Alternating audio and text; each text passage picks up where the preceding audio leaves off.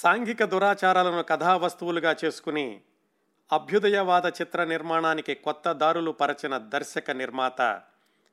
తెలుగు టాకీల తొలి రోజుల్లో అనేక మంది ప్రముఖుల సినీ రంగ ప్రవేశానికి కారణమైన వ్యక్తి, పాత్రికేయుడు, రచయిత, వ్యాపారవేత్త, అన్నింటికీ మించి సంస్కారం, ఉన్నతమైన వ్యక్తిత్వం కలగలిసిన అలనాటి తెలుగు చలనచిత్ర ప్రముఖుడు స్వర్గీయ గోడవల్లి రామబ్రహ్మం గారి గురించిన ప్రత్యేక కార్యక్రమం మూడవ భాగం, చివరి భాగం.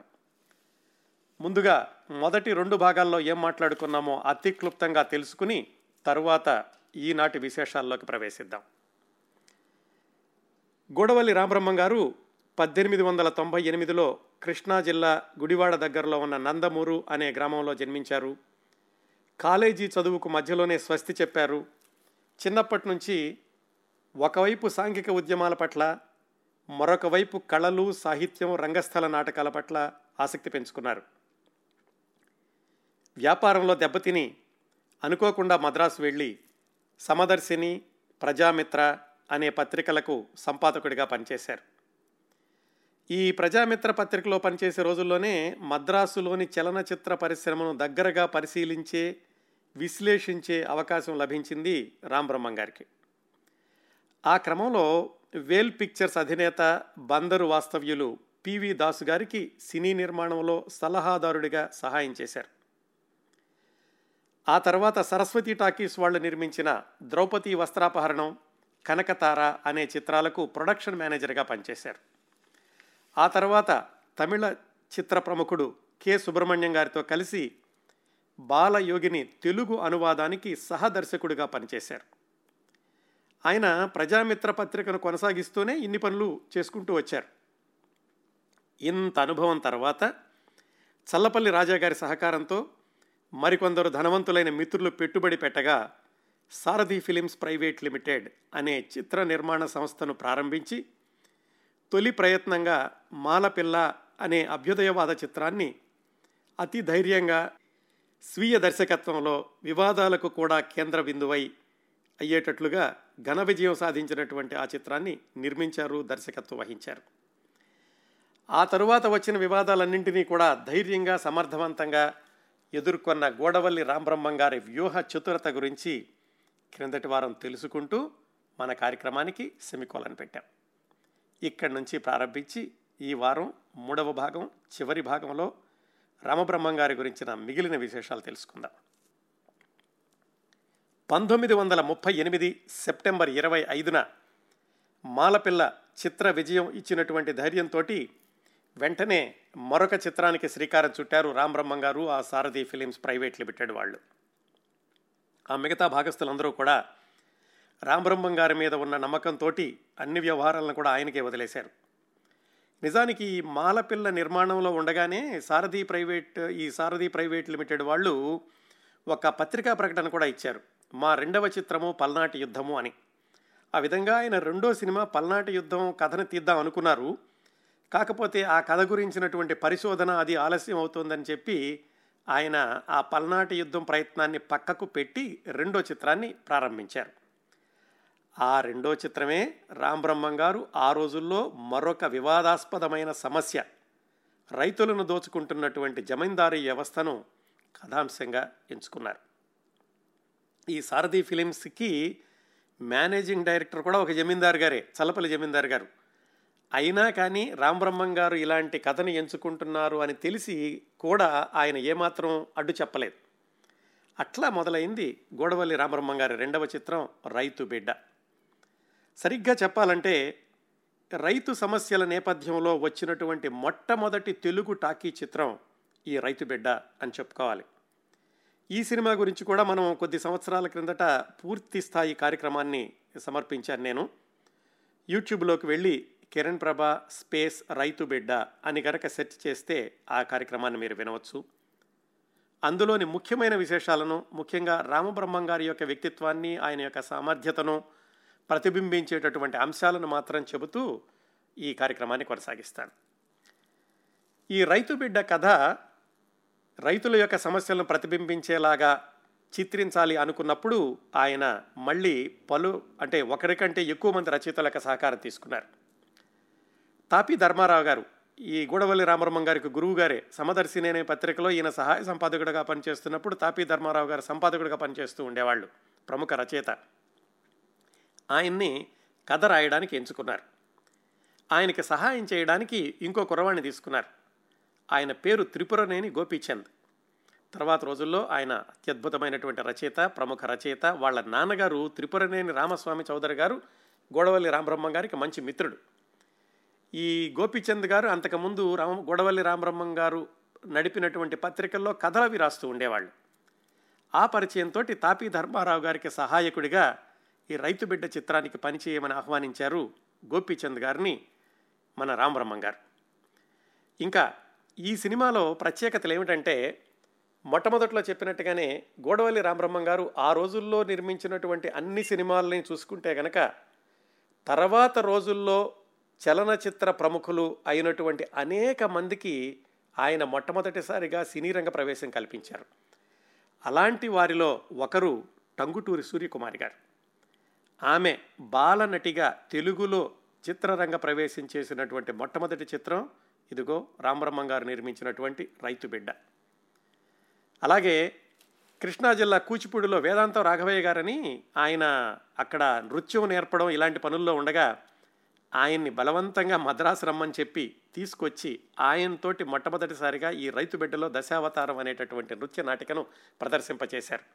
ఆ విధంగా చూస్తే వేదాంతం రాఘవయ్య గారికి తర్వాత రోజుల్లో ప్రముఖ నృత్య దర్శకుడు దర్శకుడు దేవదాసు లాంటి చిత్రాలను నిర్మించినటువంటి ఆయనకు చిత్రరంగ ప్రవేశం కల్పించింది ఈ రైతు బిడ్డ ద్వారా గూడవల్లి రామబ్రహ్మం గారు.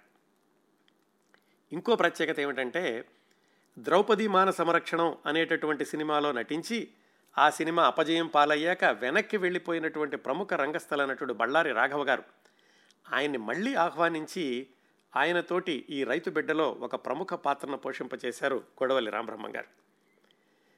ఇంకా తన మద్రాసు జీవితానికి కారణమైనటువంటి కొసరాజు రాఘవయ్య చౌదరి గారిని, ఆయన్ని కూడా ఆయన గుంటూరు వెళ్ళిపోతే ఆయన మళ్ళీ మద్రాసు పిలిపించి ఈ రైతు బిడ్డ చిత్రంలో పాటలు రాయించడమే కాకుండా ఆయనతో ఒక వేషం కూడా వేయించారు.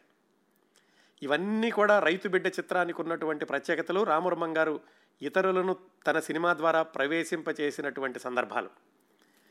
అలాగే ఆయన మొదటి సినిమాకి సంగీత దర్శకత్వం వహించిన భీమవరపు నరసింహారావు గారు, బిఎన్ఆర్ అనేవాళ్ళు, ఆ సంగీత దర్శకుణ్ణి ఈ సినిమాలో ఒక చిన్న పాత్ర పోషింపలే పోషింపచేశారు.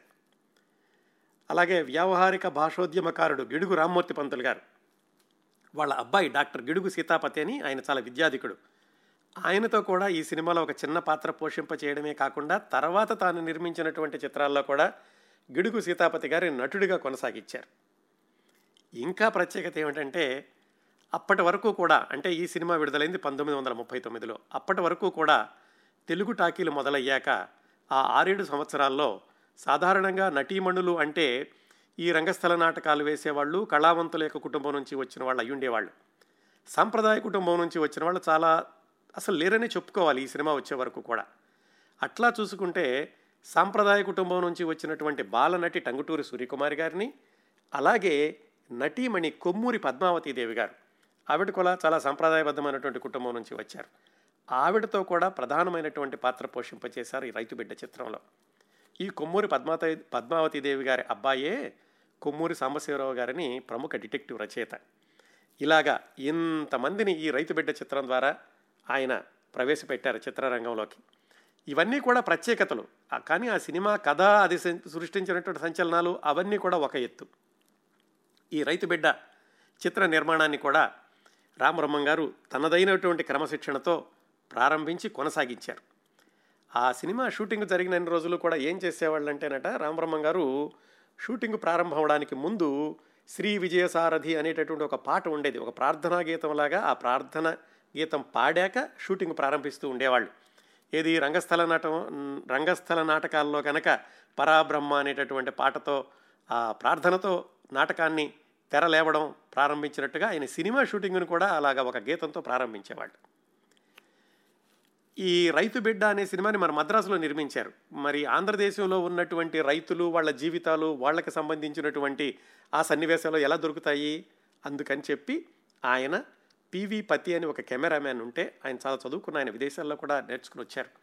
ఆ పీవీ పతి గారిని కెమెరా ఇచ్చి పంపించి ఆంధ్రదేశం అంతా తిరిగి ఆంధ్రదేశంలో రైతుల యొక్క జీవితాలను ప్రతిబింబించేటటువంటి దృశ్యాలన్నింటినీ చిత్రీకరించుకురమ్మని చెప్పారు.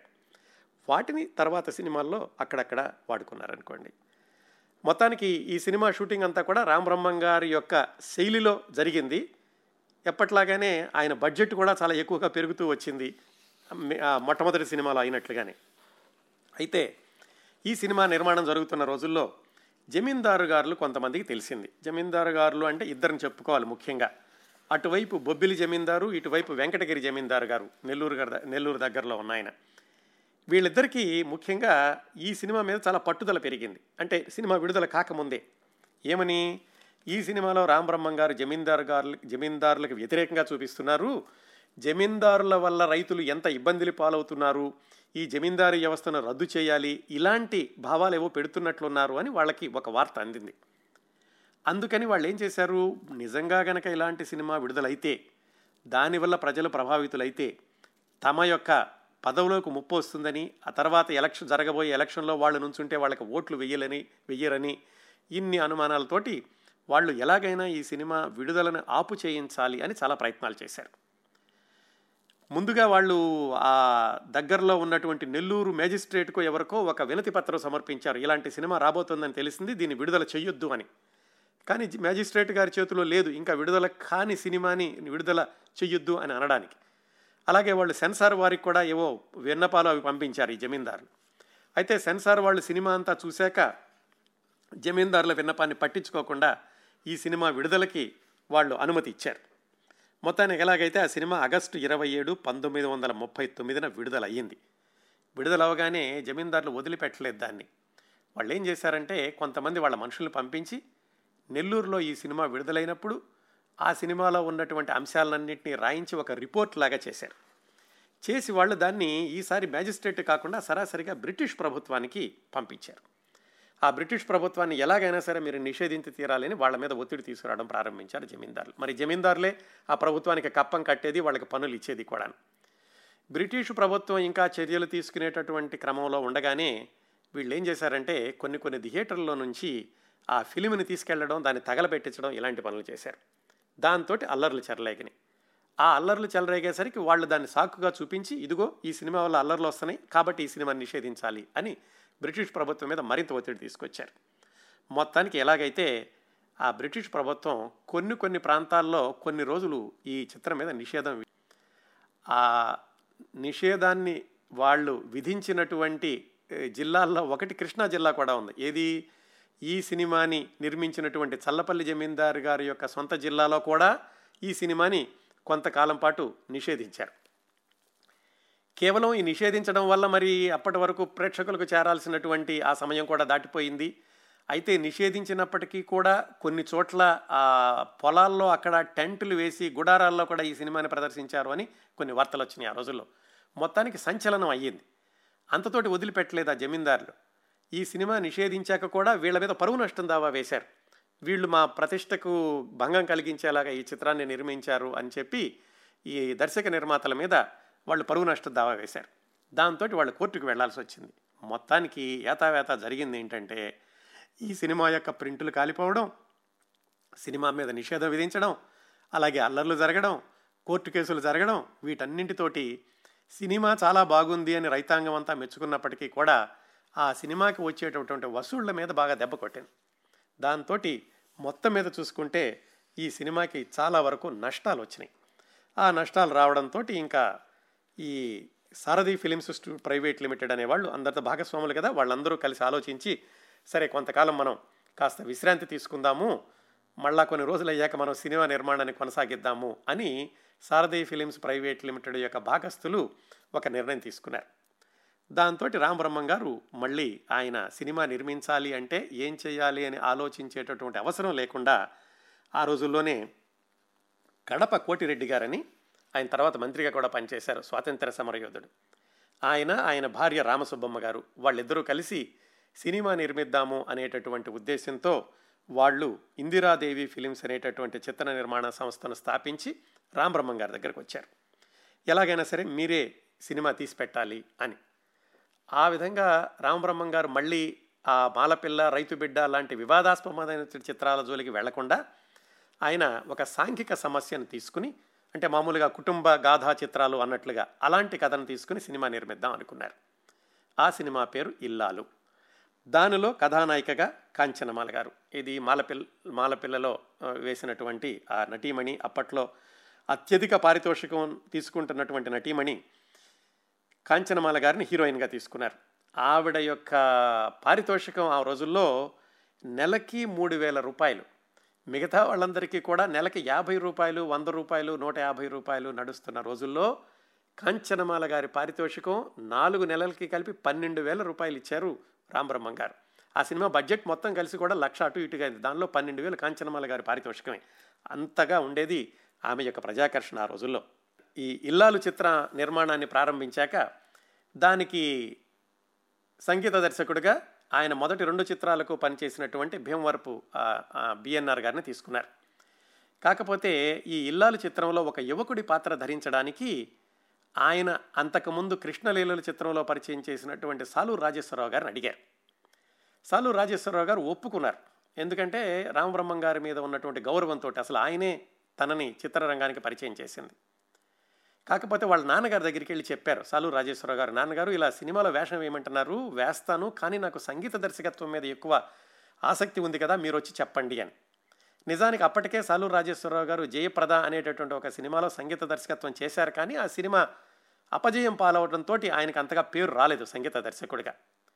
అప్పుడు ఈ సాలూరు రాజేశ్వరరావు గారి నాన్నగారు గూడవల్లి రామబ్రహ్మం గారి దగ్గరికి వచ్చి, మా వాడికి వేషం ఇస్తానన్నారండి, చాలా సంతోషం, కాకపోతే మా వాడు మా వాడు నటుడిగా కొనసాగించదలుచుకోలేదు, తను ఎలాగైనా కానీ సంగీత దర్శకుడిగా స్థిరపడదాం అనుకుంటున్నాడు, అందుకని మీ సినిమాకి సంగీత దర్శకత్వం చేసే అవకాశం ఇవ్వండి అని అడిగారు. రామబ్రహ్మం గారు కొంచెం ఆలోచించారు. అదేంటండి, నా దగ్గర సీనియర్ సంగీత దర్శకుడు మరి బిఎన్ఆర్ గారు చేస్తున్నారు, ఆయన్ని కాదని మీ అబ్బాయికి ఎలాగ ఇస్తాను అని. ఎలాగోలాగో చూడండి ఆయన బతిమాలుతుంటే సరే ఆ భీమవరపు నరసింహారావు గారిని పిలిచి ఆయనతో చెప్పారు, ఇలా అడుగుతున్నారు, ఈ కుర్రవాడికి ప్రతిభ ఉంది, కానీ మరి మీరు మిమ్మల్ని కాదని నేను ఇవ్వలేను అంటే ఆ బిఎన్ఆర్ గారు చెప్పారు, లేదు లేదు ఆయనకి ఇవ్వండి, నేను ఎలాగో మిగతా చిత్రాలతో చాలా బిజీగా ఉన్నాను, కొత్త కళాకారుని పరిచయం చేసినట్లు అవుతుంది, పైగా ఆ కుర్రవాడి యొక్క సంగీత ప్రతిభ మీద నాకు చాలా నమ్మకం ఉంది అని ఆయన చెప్పడం మీదట ఈ ఇల్లాలు చిత్రానికి సంగీత దర్శకుడిగా రెండోసారి, అంటే ఆయన జయప్రద చిత్రం, సాలూరు రాజేశ్వరరావు గారి జయప్రద తర్వాత ఆయనకి సంగీత దర్శకత్వానికి అవకాశం ఇచ్చారు గూడవల్లి రామబ్రహ్మం గారు. ఆయన సంగీత దర్శకత్వంలో వచ్చినటువంటి ఈ ఎస్ రాజేశ్వరరావు గారి సంగీత దర్శకత్వంలో వచ్చినటువంటి ఇల్లాలులో పాటలు ఆ రోజులలో విపరీతమైనటువంటి ప్రజాదరణ పొందాయి. అప్పటికి సాలూరు రాజేశ్వరరావు గారి వయసు కేవలం పంతొమ్మిది సంవత్సరాలు. అతి చిన్న వయసులో సంగీత దర్శకత్వం చేసిన తెలుగు సంగీత దర్శకుడు మొట్టమొదటగా ఎవరు అంటే సాలూరు రాజేశ్వరరావు గారి పేరు చెప్పుకోవాలి. ఆయన ఆ సినిమాలో వేషం వేస్తూ పాటలకు కూడా బాణీలు సమకూర్చారు. కాకపోతే ఆ సినిమాలో నటించే వాళ్ళందరికీ కూడా అనుమానంగా ఉందంటే ఈ కుర్రవాడు ఏమిటి, ఈ కుర్రవాడు ఎలాగ బాణీలు కడతాడు అని. నిజానికి హీరోయిన్ కాంచనమాల గారు కూడా రామబ్రహ్మం గారితో చెప్పారట, ఆ కుర్రవాడు నేర్పితే కనుక నేను నేర్చుకోను, ఆ కుర్రవాడిని చూస్తుంటే అసలు సంగీతం ఎలా చేస్తాడనిపిస్తోంది అంటుంటే ఆవిడ్ని బలవంతంగా ఒప్పించి ఒకరోజు ఆవిడ లేకుండా సాలూరు రాజేశ్వరరావు గారు లోపల పాడు పా పాటలు పాడుతుంటే ఆవిడ్ని అప్పుడు లోపలికి తీసుకొచ్చి ఎవరు చాలా బాగా పాడుతున్నారు అని ఆవిడతో అనిపించి అలాగే ఆవిడని ఒప్పించారు. అలాగే ఈ సినిమాలో మరొక సీనియర్ నటుడు సూరిబాబు గారిని, ఆయన రంగస్థల నటుడు, ప్రఖ్యాత రంగస్థల నటుడు, ఆయన కూడా పాటలు నేర్చుకోవడానికి వచ్చి ఇదేమిటి ఈ కుర్రవాడి దగ్గర ఎలా నేర్చుకుంటాను అన్నారట. మొత్తానికి ఆయన సంగీత బాణీలు విన్నాక ఆయన కూడా ఒప్పుకున్నారు. ఇలాగా ఇంతమంది వ్యతిరేకతను కూడా తట్టుకుని వాళ్ళందరినీ ఒప్పించి అద్భుతమైనటువంటి బాణీలు సమకూర్చారు సాలూరు రాజేశ్వరరావు గారు ఈ ఇల్లాలు చిత్రంలో. ఆయనతో పాటుగా పాటలు పాడింది, అందులో నటించింది కూడా రావు బాలసరస్వతీదేవి గారు. ఆవిడ కూడా చెప్పారు, అలా ఆయన సంగీత దర్శకత్వం చేస్తున్నప్పుడు అందరూ కూడా అనుమానిస్తూ ఉండేవాళ్ళు, కానీ ఒక్కొక్క బాణీ విన్నాక అందరికీ కూడా నమ్మకం కుదిరింది అని. ఈ ఇల్లాలు చిత్రం నిర్మాణంలో ఉండగానే ఆల్ ఇండియా రేడియో వాళ్ళు ఫోన్ చేసి, మాకు బాగా పాటలు పాడే ఒక అబ్బాయి అమ్మాయి కావాలండి, చిన్నపిల్లలు కావాలి అంటే ఈ రావు బాలసరస్వతీదేవి గారిని, సాలూరు రాజేశ్వరరావు గారిని పంపించారు రామబ్రహ్మం గారు. ఇవన్నీ కూడా ఇల్లాలు చిత్రం నిర్మాణంలో జరుగుతూ ఉండగానే జరిగినాయి. అయితే ఇంత వైభవంగా జరిగింది, రామబ్రహ్మం గారు చాలా మనసు పెట్టి ఈ సినిమాని ఎలాగైనా సరే డబ్బులు నష్టం రాకుండా చేయాలని చూశారు. కానీ సినిమా విడుదలయ్యింది, అందరూ కూడా మెచ్చుకున్నారు, కానీ ప్రజాదరణ పొందలేదు, అంటే సాధారణమైనటువంటి ప్రజానీకానికి చేరువ కాలేకపోయింది. అందువల్ల రామబ్రహ్మం గారికి అయితే పేరు వచ్చింది, కానీ సినిమాకి మాత్రం డబ్బులు రాలేదు. ఇది పంతొమ్మిది వందల నలభైలో విడుదలయ్యింది. కాకపోతే ఆ మరుసటి సంవత్సరం జరిగినటువంటి ఈ పత్రికా బ్యాలెట్లు ఇలాంటి వాటిల్లో దీనిని ఉత్తమ చిత్రంగా ఎంచుకోవడము, అలాగే రామబ్రహ్మం గారికి బహుమతులు రావడము ఇవన్నీ జరిగినాయి. కానీ సినిమాకి మాత్రం అంతగా డబ్బులు రాలేదు. ఆ రోజుల్లో ఎలా ఉండేదంటే ఈ సినిమా గురించి విమర్శించేటప్పుడు పత్రికల వాళ్ళు కూడా నిష్కర్షగా ఉతికి ఆరేస్తూ ఉండేవాళ్ళు. అందుకని ఈ సినిమా విడుదలవ్వగానే వచ్చినటువంటి విమర్శలను చూస్తే కనుక ఆ తరువాత వచ్చినటువంటి సినిమా పేరుకి ఆ విమర్శకి చాలా వ్యత్యాసం కనిపిస్తూ ఉంటుంది. ఈ ఇల్లాలు సినిమా విడుదల అవ్వగానే పత్రికల్లో వచ్చినటువంటి విమర్శ ఎలా ఉందంటే, ఈ ఫిలిములో పాటలు ఎంతమాత్రమూ హృదయరంజకముగా లేవు, క్రైస్తవ దేవాలయాల్లో ఆదివారం ప్రార్థనల వలె నాదం వినిపించడమే కానీ మాటలు తెలియవు, ఈ చిత్ర నిర్మాణానికి ఏ ప్రయాసాలు అధికంగానే అయినా మనోరథం మాత్రం ఈడేరలేదు, దీనికి ఒకటే శాపం, పామరజనం వల్ల వారికి ఎక్కువ రాబడి ఉంటుందని దృశ్యాలను అసందర్భంగా చూపించారు. ఇలా రాశారు ఆ సినిమా యొక్క సమీక్షని. కాకపోతే అది పత్రికలో ఎవరో ఒక విలేకరు రాసిందే. కానీ ఆ తర్వాత రోజుల్లో ఇల్లాలు మంచి చిత్రం అని పేరు వచ్చింది, సినిమాకి లాభాలు అయితే రాలేదు. దాంతో ఆ కడప కోటిరెడ్డి గారు కూడా మళ్ళా సినిమా నిర్మాణంకి ఆయన తర్వాత కొనసాగినటువంటి దాఖలాలేమీ లేవు. ఇది రామబ్రహ్మం గారి యొక్క నాలుగవ సినిమా ఇల్లాలు యొక్క విశేషాలు. దాని తర్వాత మళ్ళీ ఆయన మరో సినిమా నిర్మించాలి అంటే ఈయన మళ్ళా సొంతంగా ఆయన పెట్టుబడి రా సమకూర్చుకోవడం, లేకపోతే సారథి స్టూడియోస్ వాళ్ళని ఒప్పించడం, ఇలా ఆలోచనలో ఉండగా ఆయన దగ్గరికి మరొక పెద్ద మనిషి వచ్చారు. ఆయన పేరు శ్రీరాములు నాయుడు. ఆయన కోయంబత్తూరు నుంచి. ఆయనకి బాగా డబ్బులు ఉన్నాయి. ఆయన రైతు బిడ్డ సినిమా చూసి రామబ్రహ్మం గారి మీద చాలా గౌరవం పెంచుకుని ఆయన ఈ రామబ్రహ్మం గారితోటి ఏదైనా సినిమా తీద్దామని వచ్చి ఆయన మళ్ళా సొంతగా ఒక ఫిలిం బ్యానర్ని స్థాపించారు. దాని పేరు కస్తూరి ఫిలిమ్స్. దాని మీద మళ్ళీ ఏం సినిమా తీద్దాము అనుకున్నప్పుడు రామబ్రహ్మం గారు మరొక కథ ఆలోచించారు. ఈసారి చాలా క్షేమంగా ఉంటుంది, ఆడవాళ్ళను ఆకట్టుకునేటటువంటి సినిమా తీయాలి అని అపవాదు అనే పేరుతోటి ఒక కథ తయారు చేసుకున్నారు. ఆ పేరులో ఉన్నట్టుగానే అపవాదు అంటే ఏమిటంటే భార్యాభర్త ఉంటారు, భార్య మీద ఏదో అపవాదు వస్తుంది, ఆయన ఇంట్లో నుంచి వెళ్ళగొడతాడు, తర్వాత తెలుసుకుని ఇంట్లోకి తీసుకువస్తాడు. ఈ అపవాదు కథలు తరక తర్వాత మనకి తెలుగులో వందలాదిగా వచ్చినాయి. వాటికి పునాది ఈ అపవాదు చిత్రం అని చెప్పుకోవాలి. ఈ చిత్రం ప్రత్యేకత ఏమిటంటే దీనిలో ఒక హీరోని పరిచయం చేశారు. ఆ హీరో తర్వాత రోజుల్లో ప్రముఖ దర్శకుడు అయ్యారు. ఆయనే కెఎస్ ప్రకాశ్రావు గారు. అయితే ఈ సినిమాలోనూ పాటల పుస్తకంలోనూ ఆయన పేరు ప్రకాష్ అని ఉంటుంది.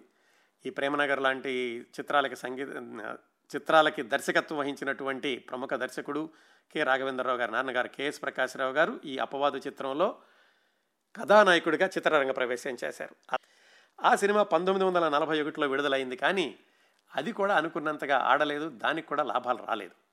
ఆ విధంగా చూసుకుంటే రామబ్రహ్మం గారు నిర్మించినటువంటి చిత్రాల్లో మాలపిల్లకి బాగా డబ్బులు వచ్చినాయి, రైతు బిడ్డలు అంతగా రాలేదు, ఆ తర్వాత వచ్చిన ఇల్లాలు కూడా అంతగా డబ్బులు రాలేదు, ఈ అపవాదు చిత్రం కూడా అంతగా విజయవంతం కాలేదు.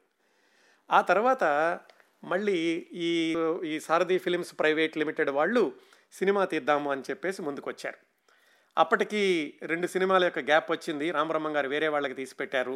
వాళ్ళు రైతు బిడ్డలో వచ్చినటువంటి నష్టాల నుంచి కాస్త పర్వాలేదు, ఇప్పుడు మళ్ళీ మనం సినిమా తీద్దాము అనుకుని రామబ్రహ్మం గారిని మళ్ళా సినిమా తీయమని ప్రోత్సహించారు ఈ సారథి ఫిలిమ్స్ ప్రైవేట్ లిమిటెడ్ వాళ్ళు. వాళ్ళు మధ్యలో వేరే సినిమా తీయలేదు. రామబ్రహ్మం గారు రైతు బిడ్డ తర్వాత మళ్ళా సారథి ఫిలిమ్స్ వాళ్ళు తీసింది ఇదిగో రామబ్రహ్మం గారు ఇప్పుడు మనం చెప్పబోతున్న సినిమా. ఆ సినిమా పేరు పత్ని. దీన్ని ఏం చేశారంటే ఇది ఒక తమిళ కావ్యం ఆధారంగా తీశారు. తెలుగు కథ కాదు, పాండ్యరాజులు ఆ రోజుల్లో ఉండేటటువంటి కథ అలాంటిదన్నమాట. ఒక విధంగా చూస్తే చారిత్రాత్మకం జానపదం కలిసింది అనుకోవచ్చు. భారీ సెట్టింగులు ఇలాంటివన్నీ వేశారు. దానిలో కూడా హీరోగా ఈ అపవాదులో చిత్రరంగ ప్రవేశం చేసినటువంటి కెఎస్ ప్రకాశ్రావు గారిని హీరోగా తీసుకున్నారు. అది కూడా అంతగా విజయవంతం కాలేదు. అది ఫిలిమ్స్ వాళ్ళు ఏమనుకున్నారంటే సరే ఒక నష్టం వచ్చినా కానీ మళ్ళీ చూద్దామని చెప్పి రామబ్రహ్మం గారి యొక్క ప్రోద్బలంతో మరో సాంఘిక చిత్రాన్ని ఆయనతోటి కొనసాగించారు. ఈ సినిమా యొక్క ప్రత్యేకత ఏమిటంటే గొడవల్లి రామబ్రహ్మం గారితో కలిసి చిరకాలం పనిచేసినటువంటి మిత్రుడు సముద్రాల రాఘవాచారి గారు కనకతారతోటి సినీరంగ ప్రవేశం చేసి ఆయన అటు వాహిని వాళ్ళకి రచయితగా కొనసాగుతున్నారు. కానీ రామబ్రహ్మం గారితో కలిసి పనిచేసేటటువంటి అవకాశం రాలేదు గత మూడు నాలుగు సంవత్సరాలు గారు. అటువంటి సినిమా పంతులమ్మ. ఈ సినిమాలో కూడా ఏం చేశారంటే కొంచెం ఈ అస్పృశ్యత నివారణ ఇలాంటి దాన్ని అండర్ కరెంట్గా నడిపిస్తూ దాన్ని కుటుంబ గాథా చిత్రంగా ఒక ప్రేమ కథా చిత్రంగా మలిచారు ఈ పంతులమ్మ చిత్రాన్ని. ఈ పంతులమ్మ చిత్రం ద్వారా సముద్రాల గారిని ఆయన రచయితగా తన సినిమాలోకి తీసుకున్నారు. మాటలు పాటలు కూడా సముద్ర సముద్రాల గారు రాశారు ఈ పంతులమ్మ చిత్రానికి. ఈ సినిమా ఒక విధంగా ప్రేమ కథా చిత్రమే. కానీ దీంట్లో కూడా మళ్ళీ అగ్రవర్ణాలు అలాగే నిమ్న వర్ణాలు వాళ్ళిద్దరి మధ్యన పెళ్లి చేసుకోవడం ఇలాంటి కథను తీశారు. కాకపోతే దాన్ని వేరే కోణంలో చిత్రీకరిస్తూ వచ్చారు. దానిలో కూడా ఎంత చక్కటి మలుపుని ప్రేక్షకులు ఊహించినటువంటి మలుపులు పెట్టారంటే, దానిలో అగ్రవర్ణానికి చెందినటువంటి యువకుడు తక్కువ కులానికి చెందినటువంటి అమ్మాయిని పెళ్లి చేసుకుంటాడు. కాకపోతే ఆ యువకుడు యొక్క తండ్రి చాలా ఛాందసవాది, చాలా పంతాలు పట్టింపులు ఉన్నటువంటి మనిషి. అలాంటప్పుడు అలాంటి అమ్మాయిని చేసి ఇంటికి తీసుకొచ్చినప్పుడు ఆయన కొడుకుని ఇంట్లోకి తీసుకెళ్తాడు, నీతో మాట్లాడాలి రా అని. అందరూ ఏమనుకుంటారంటే, ఏముంది ఆయన ఇంట్లో నుంచి అమ్మాయిని పంపించేయమంటాడు, లేకపోతే మీరిద్దరూ వెళ్ళిపోండి అని చెప్తాడు అనుకుంటారు.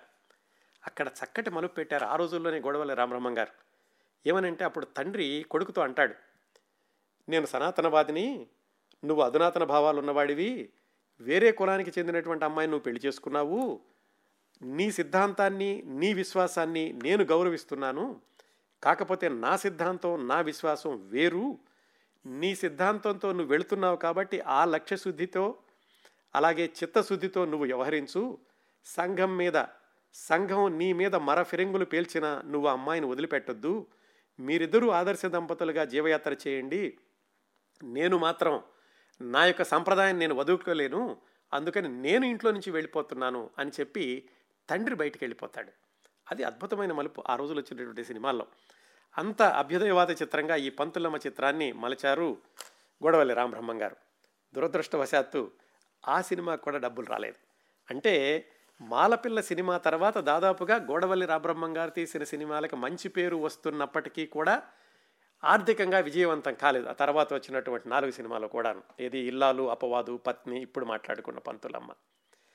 ఇంకా ఈ పంతులమ్మ చిత్రం పంతొమ్మిది వందల నలభై మూడులో విడుదలయ్యాక పెట్టుబడి పెట్టేవాళ్ళు అలాగే పంపిణీదారులు అందరూ ఏమన్నారంటే, రామబ్రహ్మం గారు మీరు ఇంకా ఈ సాంఘిక చిత్రాలు తీయడం మానేసేయండి, ఇప్పుడు జానపద చిత్రాలు ఎక్కువగా నడుస్తున్నాయి, మీరేమైనా జానపద చిత్రాలు తీస్తే తప్ప మేము పెట్టుబడి పెట్టము అన్నారు.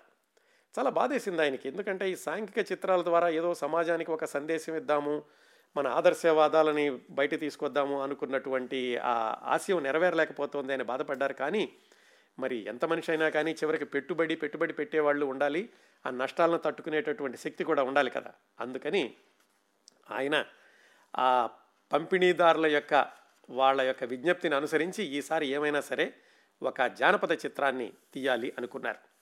కథ కోసం అన్వేషిస్తున్న రోజుల్లో కాంభోజరాజు కథ అని ఒక చిన్న జానపద కథల పుస్తకం ఏదో కనపడింది ఆయనకి, ఎవరో తీసుకొచ్చి ఇచ్చారు. అది చూశాక దాన్ని చక్కటి సినిమాగా మలచవచ్చు అనిపించింది. కాకపోతే మరి కథ ఎవరి దగ్గర కొనుక్కోవాలి రైట్స్, ఎవరు అలాంటి కథలు ఎవరు ఎవరో పుస్తకాల వాళ్ళు పబ్లిష్ చేస్తారు, ఎవరు రాశారో కూడా తెలియదు. కాలక్రమంలో అలా వస్తూ వచ్చినవి పుస్తకాల వాళ్ళు పబ్లిష్ చేస్తారు. అందుకని ఆయన పుస్తకాన్ని మద్రాసులో ఉన్నటువంటి గోపాల్ అండ్ కంపెనీ నుంచి కొనుక్కొచ్చారు. కాబట్టి ఆ కంపెనీ వాళ్ళకి ఆయన రాయల్టీ పంపించారు రైట్స్ కోసం అని చెప్పేసి, మీరు అడగకపోయినా నేను ఇస్తున్నాను. ఆయన వాడుకున్నా కానీ ఎవరు అడుగుండేవాళ్ళు కాదు, ఎందుకంటే ఇలాంటి కథలన్నీ కూడా జనబాహుళ్యంలో ఉన్నాయి. ఎవరే ఎవరెవరో చెప్పుకుంటా వచ్చిన బుర్ర కథల ద్వారా హరికథల ద్వారా అలాగా అలా తీసుకుని ఉండొచ్చు. కానీ ఆయన యొక్క చిత్తశుద్ధి ఆయన యొక్క క్రమశిక్షణ ఏమిటంటే, ఎవరో రచయిత దగ్గర తీసుకున్నా మనం ఇచ్చుండేవాళ్ళం, తెలియకపోయినా కానీ కనీసం ఆ పుస్తకాల షాప్ వాళ్ళకి ఇచ్చేద్దామని ఆ పుస్తకాల షాప్ వాళ్ళకి ఆయన రైట్స్కి అయ్యేటటువంటి డబ్బులు ఇచ్చి ఆ కాంభోజరాజు కథ తీసుకుని ఆ కథని ఆయన మాయలోకం అనేటటువంటి జానపద చిత్రంగా ఆయన కథ సమకూర్చుకోవడం ప్రారంభించారు.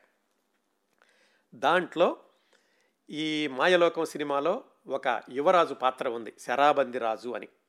ఆ పాత్ర కోసం ఎవరైనా కొత్త కుర్రాడిని వెతుకుదాము అనుకున్నారు. అప్పటి వరకు ఆయన నిర్మించినటువంటి సాంఘిక చిత్రాల్లో నటించిన వాళ్ళందరూ కూడా కాస్త వయసు ఉన్నవాళ్ళు, ఒక చిన్న కుర్రవాడు ఎవరైనా యువకుడు ఎవరైనా ఉంటే బాగుంటుంది అని ఆయన వెతుకుతున్న రోజుల్లో గొడవల్లి రామబ్రహ్మం గారికి చెప్పారు.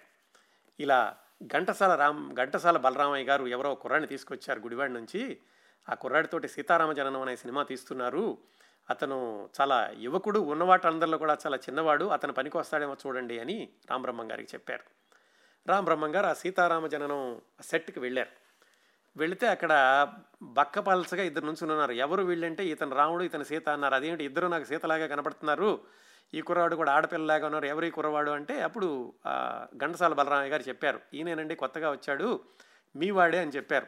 అంటే మీ సామాజిక వర్గం వాడే అనేటటువంటి అనేటటువంటి అర్థం వచ్చేలాగా ఈ కుర్రవాడిని కూడా తీసుకెళ్ళి పరిచయం చేశారు.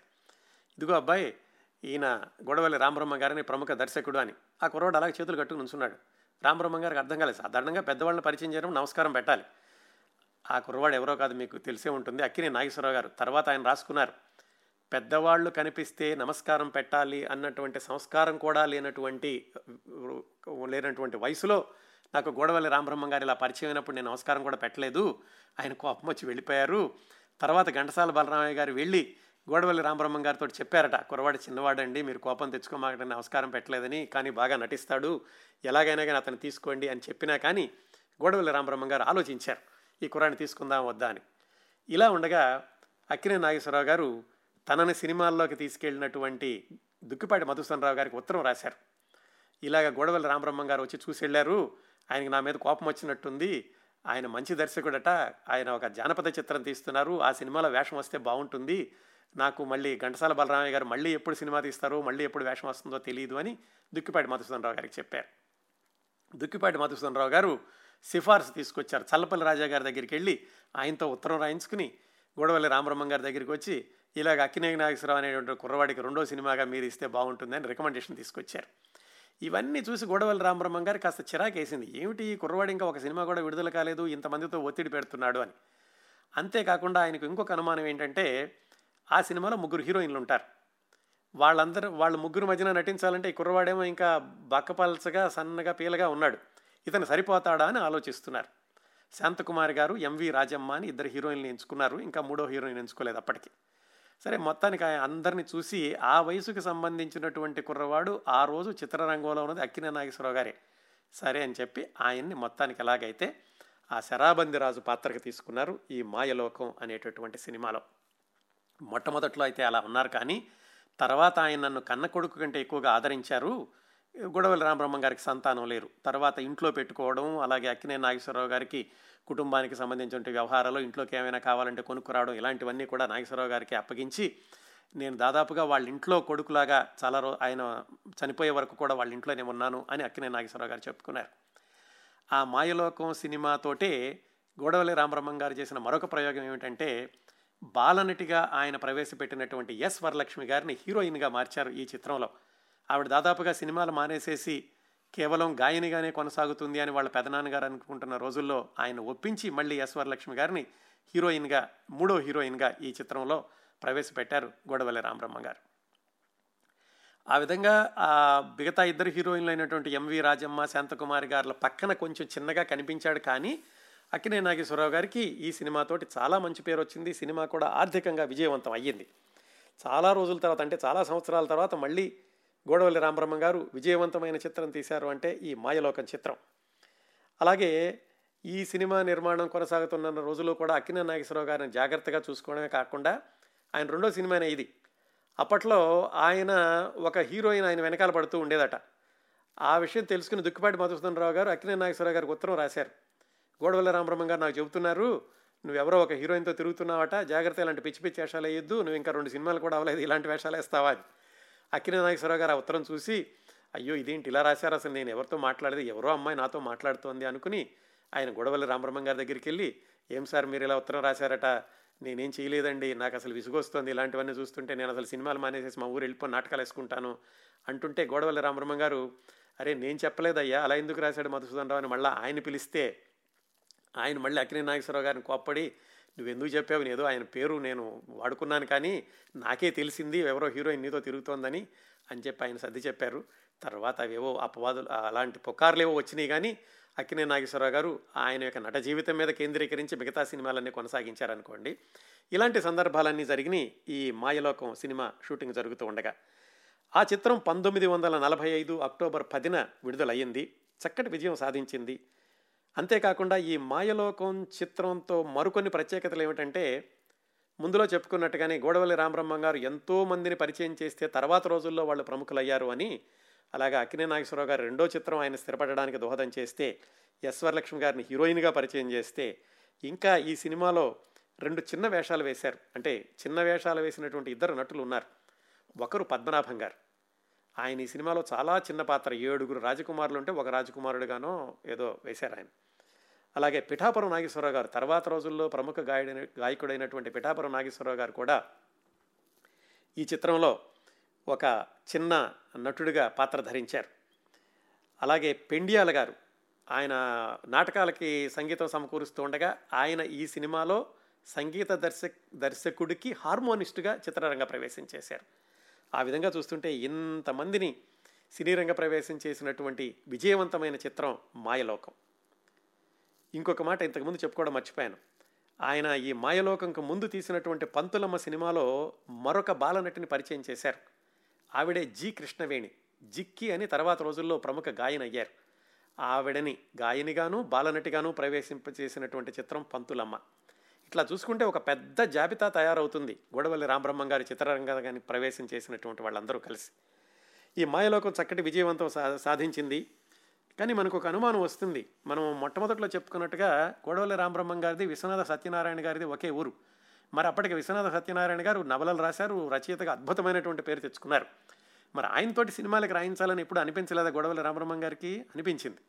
ఈ మాయలోకం అయిపోయాక ఆయన విజయవాడ వెళ్ళినప్పుడు ప్రత్యేకంగా కారు పంపించి విశ్వనాథ సత్యనారాయణ గారిని నందమూరు నుంచినో లేకపోతే ఆ విజయవాడలో ఉండగానో తన దగ్గరికి రప్పించుకుని ఆయన చెప్పారట, ఇలాగా సత్యనారాయణ గారు మీ కుటుంబానికి మా కుటుంబానికి ఎంతో ఆత్మీయమైనటువంటి అనుబంధం ఉంది, ఇలాగ మీరు గొప్ప రచయిత అయ్యారు, మీ యొక్క సేవలు వినియోగించలేకపోయాను, వచ్చే సినిమాలో తప్పనిసరిగా మీతోటి నేను ఏదైనా రాయించుకుంటాను అని రామబ్రహ్మ గారు చెప్పారు. కానీ ఆ మాట నిలబెట్టుకోకుండానే ఆ తర్వాత సంవత్సరానికే గొడవల్లి రామబ్రహ్మ గారు మరణించారు. విశ్వనాథ సత్యనారాయణ గారు వేరే వాళ్ళ ద్వారా సినీ రంగ ప్రవేశం చేశారు, అవి రెండు మూడు సినిమాలకు మాత్రమే, అది వేరే విశేషాలు అనుకోండి. ఈ మాయలోకం అయిపోయాక గొడవల్లి రామబ్రహ్మ గారు సారథి ఫిలిమ్స్ నుంచి బయటకు వచ్చేసి ఆయన సొంతంగా ఒక ప్రొడక్షన్ సంస్థని ప్రారంభించారు తన భార్య పేరుతోటి. ప్రారంభించి దాని ద్వారా ఆయన ఒక చిత్రం, ఒక చారిత్రక చిత్రాన్ని చిత్రాన్ని తెరకెక్కిద్దాం అనుకున్నారు. ఆ చిత్రమే పల్నాటి యుద్ధం. ఈ పల్నాటి యుద్ధం అనే చిత్రాన్ని తెరకెక్కిద్దాం అనుకున్నప్పుడు ప్రఖ్యాత బుర్రకథ కళాకారుడు నాజర్ గారిని పిలిపించి ఆయనతోటి పల్నాటి యుద్ధం బుర్రకథను రాయించో లేకపోతే ఆయన అప్పటికే చెప్తున్నట్టు బుర్రకథను తీసుకుని మొత్తానికి ఎలాగైతే స్క్రిప్ట్ తయారు చేసుకున్నారు. చాలా భారీ బడ్జెట్ తోటి ఈ పల్నాటి యుద్ధం సినిమాని పంతొమ్మిది వందల నలభై ఆరు ఏప్రిల్ ఇరవై నాలుగున ప్రారంభించారు. దాంట్లో మళ్ళీ అక్కినే నాగేశ్వరరావు గారు, ఎస్ వరలక్ష్మి గారు, అలాగే మిగతా నటీనటులు అందరూ కూడా ఉన్నారు. ఆ సినిమా ప్రారంభించి దాదాపుగా ఒక రెండు వారాలు మూడు వారాలు ఈ బాలచంద్రుడు మాంచాల వాళ్ళకి సంబంధించినటువంటి దృశ్యాలన్నింటినీ చిత్రీకరించారు.